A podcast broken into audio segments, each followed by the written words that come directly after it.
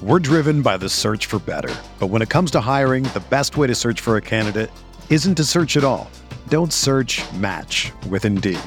Indeed is your matching and hiring platform with over 350 million global monthly visitors, according to Indeed data, and a matching engine that helps you find quality candidates fast. Ditch the busy work. Use Indeed for scheduling, screening, and messaging so you can connect with candidates faster. Leveraging over 140 million qualifications and preferences every day, Indeed's matching engine is constantly learning from your preferences, so the more you use Indeed, the better it gets. Join more than 3.5 million businesses worldwide that use Indeed to hire great talent fast. And listeners of this show will get a $75 sponsored job credit to get your jobs more visibility at Indeed.com slash BlueWire. Just go to Indeed.com slash BlueWire right now and support our show by saying that you heard about Indeed on this podcast. That's Indeed.com slash BlueWire. Terms and conditions apply. Need to hire? You need Indeed. Hey, I'm Sam Pasco, and this is the Fantasy Bites podcast.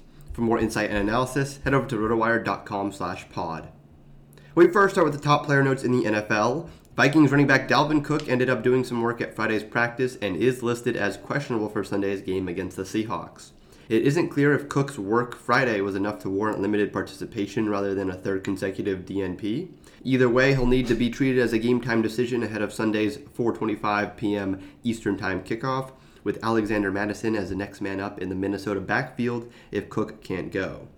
Christian McCaffrey is expected to miss a few weeks but won't be placed on the injured reserve for now. McCaffrey was injured during the first half of Thursday's 24 9 win over the Texans, giving way to Chuba Hubbard and Royce Freeman in the Carolina backfield. Cardinals head coach Cliff Kingsbury said DeAndre Hopkins will be a game time decision for Sunday's matchup with the Jaguars.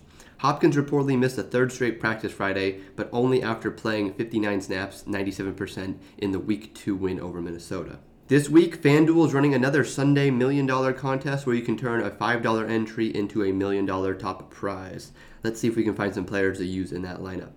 Lamar Jackson should be a solid play this weekend given his away matchup with the Detroit Lions. Detroit as a whole has been a dumpster fire to start the season, and a miraculous turnaround does not appear to be on the horizon. They've given up 76 points through two games, and both Aaron Rodgers and Jimmy Garoppolo had good fantasy games against them. Jackson wasn't at practice Thursday, but that was likely due to some weekly maintenance.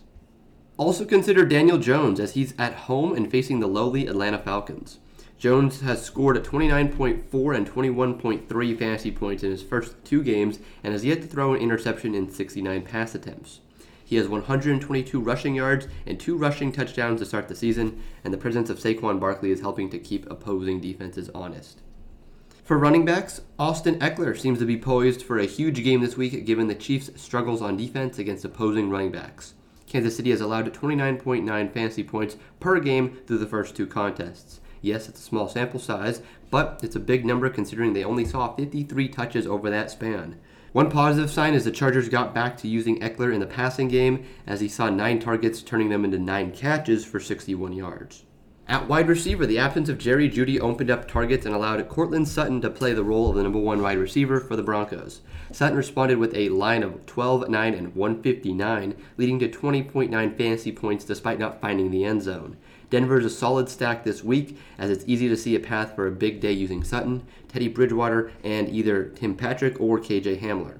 It's noteworthy that Sutton saw an increase in targets and Hamler saw an increase in snaps so it's an uptick in targets that shouldn't be too far behind. For tight ends, there was a lot of speculation that the switch from Matthew Stafford to Jared Goff was going to adversely affect the value of TJ Hockenson, but he's been a fantastic fantasy asset to start the season. He has 16.6 and 21.7 fantasy points through two games, and the other number that bodes well for the rest of the season is his 20 targets. For everything fantasy sports, sign up for a free 10-day trial on rotowire.com slash pod. There's no commitment and no credit card needed. Again, rotowire.com slash pod.